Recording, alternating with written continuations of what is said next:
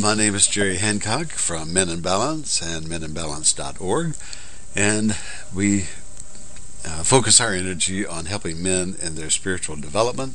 And we have a number of topics that we usually talk about in these sessions that are related to men and spiritual development.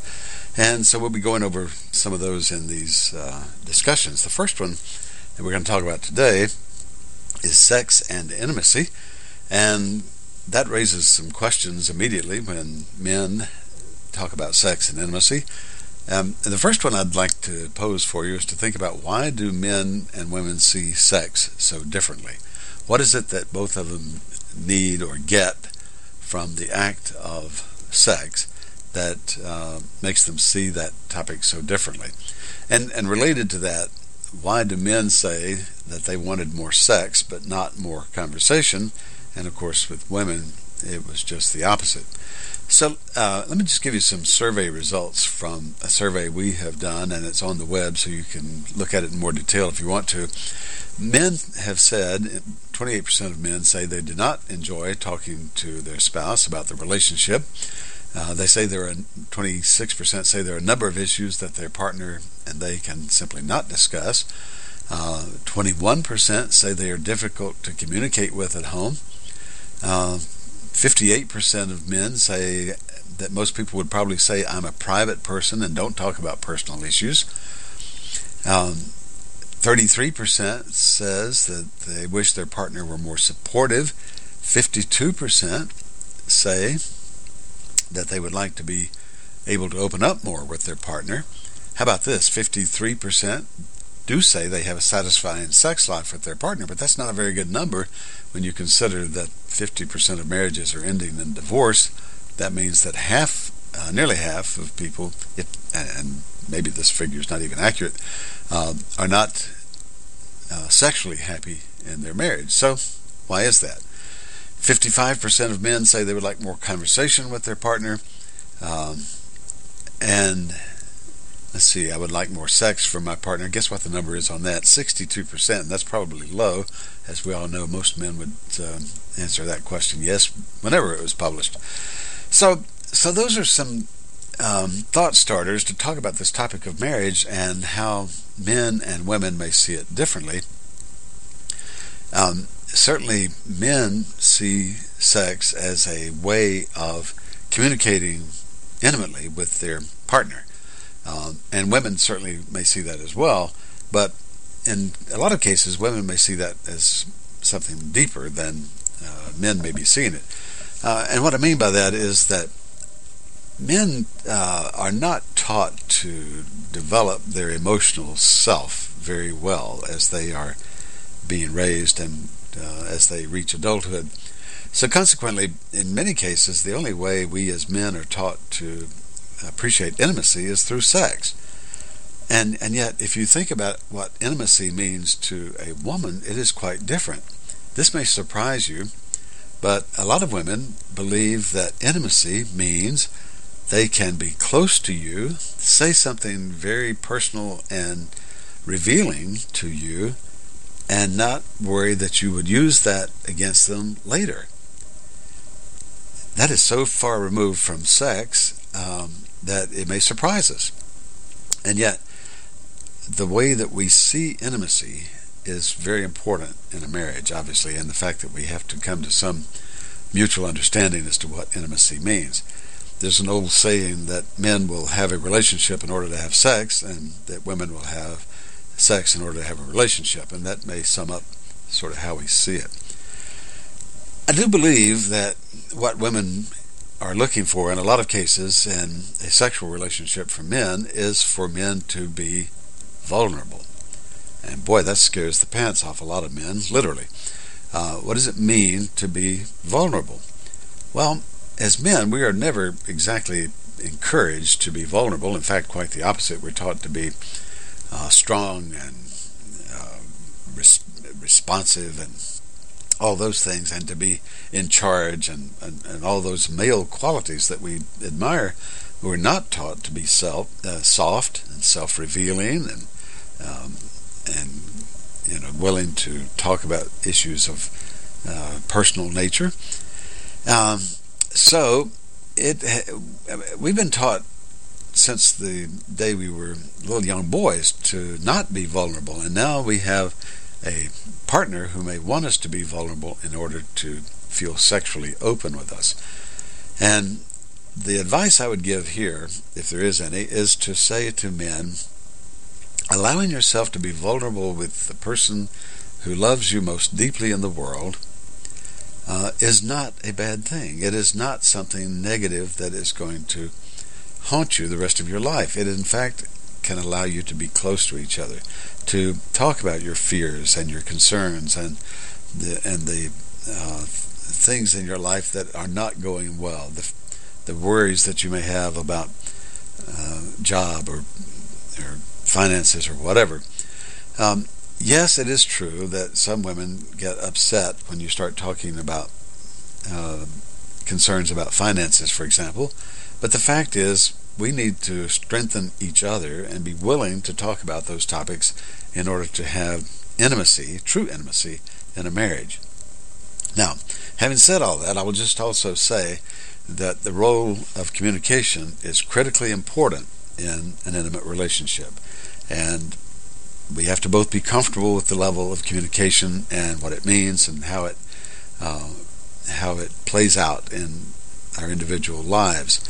But if you've been told that your marriage is suffering from a lack of communication, um, and your spouse may be saying we need counseling or whatever, take that to the bank because that's probably true. Um, in most cases, they are, as I said, better at communication than us, and we ought to let them sort of set the standard for that. And just one more thing. In terms of communication, I've never been, I've never gotten in trouble for what I did not say.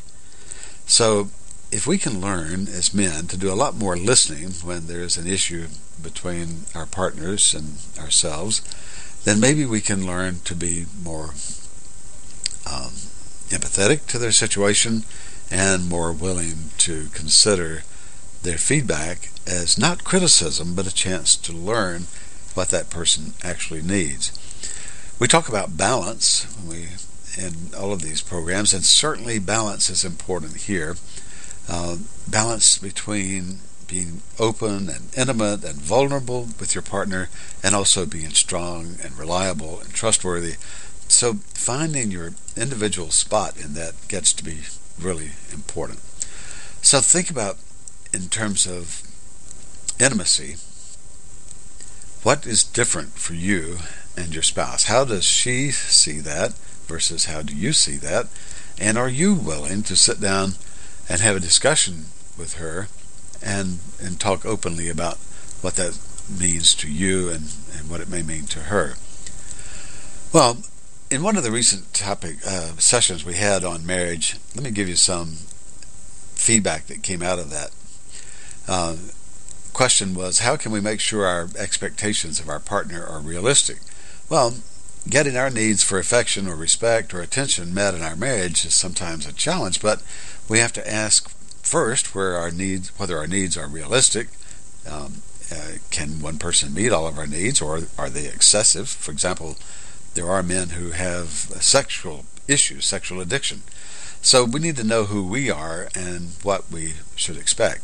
The other thing I'd like to say about, uh, especially is about sexual appetites and the differences between uh, you and your spouse, for example, rather than take the risk of going out for an affair or looking to satisfy your needs outside the marriage, work on finding a way to get to know each other better and what is driving the needs that we both bring to the marriage. Um, if if we need so much closeness that we smother our spouse, that's not a good thing. Uh, and on the other hand, if um, if if she seems to be needing an amount of intimacy that's smothering us, that's not a good thing. So we need to talk about that and how we both came to our individual needs, and if necessary, get some counseling to um, resolve that because we bring individual needs into a marriage, and they definitely affect the level of intimacy that we can enjoy. Well, uh, the other thing that is important as far as intimacy is whether or not you have the same values. If you don't think her values are important or vice versa, you it's going to be hard for you to be open and vulnerable in bed with each other. And so, again, some uh, discussion is in order for us to come to understand that. We, we don't have to apologize for the way we feel. We don't have to say, I'm sorry I feel this way. I'm sorry I need more sex or whatever it is. We just say, this is what I feel. And and there's no right or wrong to that, and we need to allow our partners to say that and know that there's no right or wrong when they say it either. It's just a need, it's an emotion, it's a concern that we can uh, listen to and that we can open up to them and discuss it openly. So, if we're going to improve our marriage, we've got to be willing to risk that some of our ideas may get rejected. We may feel rejected, in fact, but we have to be willing to risk that in order to improve the communication and therefore improve the intimacy. I learned something else a long time ago I think is really important. If you don't remember anything else out of uh, this recording, listen to this. Assume positive intent. API. Assume positive intent.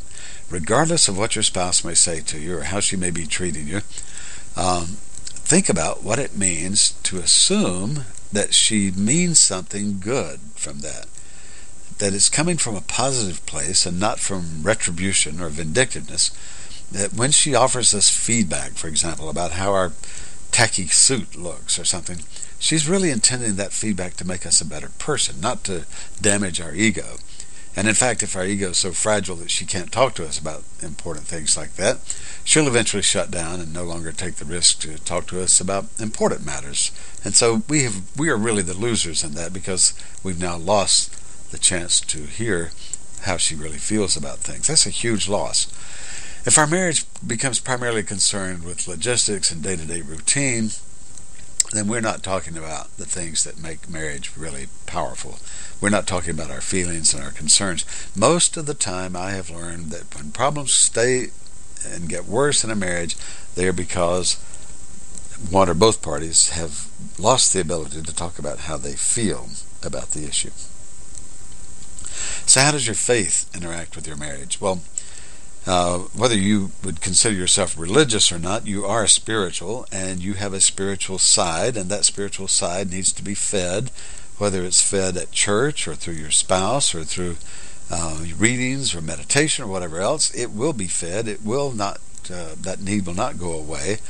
So it's probably worth some time to schedule um, a meeting with your minister or with a counselor or with someone to just talk about this faith issue and your uh, spiritual side and whether or not your spiritual side is being addressed in your marriage. Uh, some of that work you'll need to do on your own. You'll need to find out uh, what books or, or, tapes or whatever are available for that and maybe uh, look into some of that. And there's some more other resources on our website that may be helpful uh, in that regard as well. But the important thing is you are a spiritual being, and that spiritual side must be addressed in your marriage. If you feel like you are neglecting that, it's not your wife's fault, it's your fault. And so when you don't take care of yourself in that regard, the, the consequences of that are going to be serious and long lasting. They can, in fact, lead to divorce. They can cause you to feel like there's something uh, lost in the marriage that's irretrievable and that you're never going to have again. Well, time's about up, but I just want to leave you with a couple of questions. I've heard men say, I can't talk to my wife because if I really told her how I felt, she wouldn't be able to handle it. Well, I would say, trust her. Give her a chance to make that decision for herself.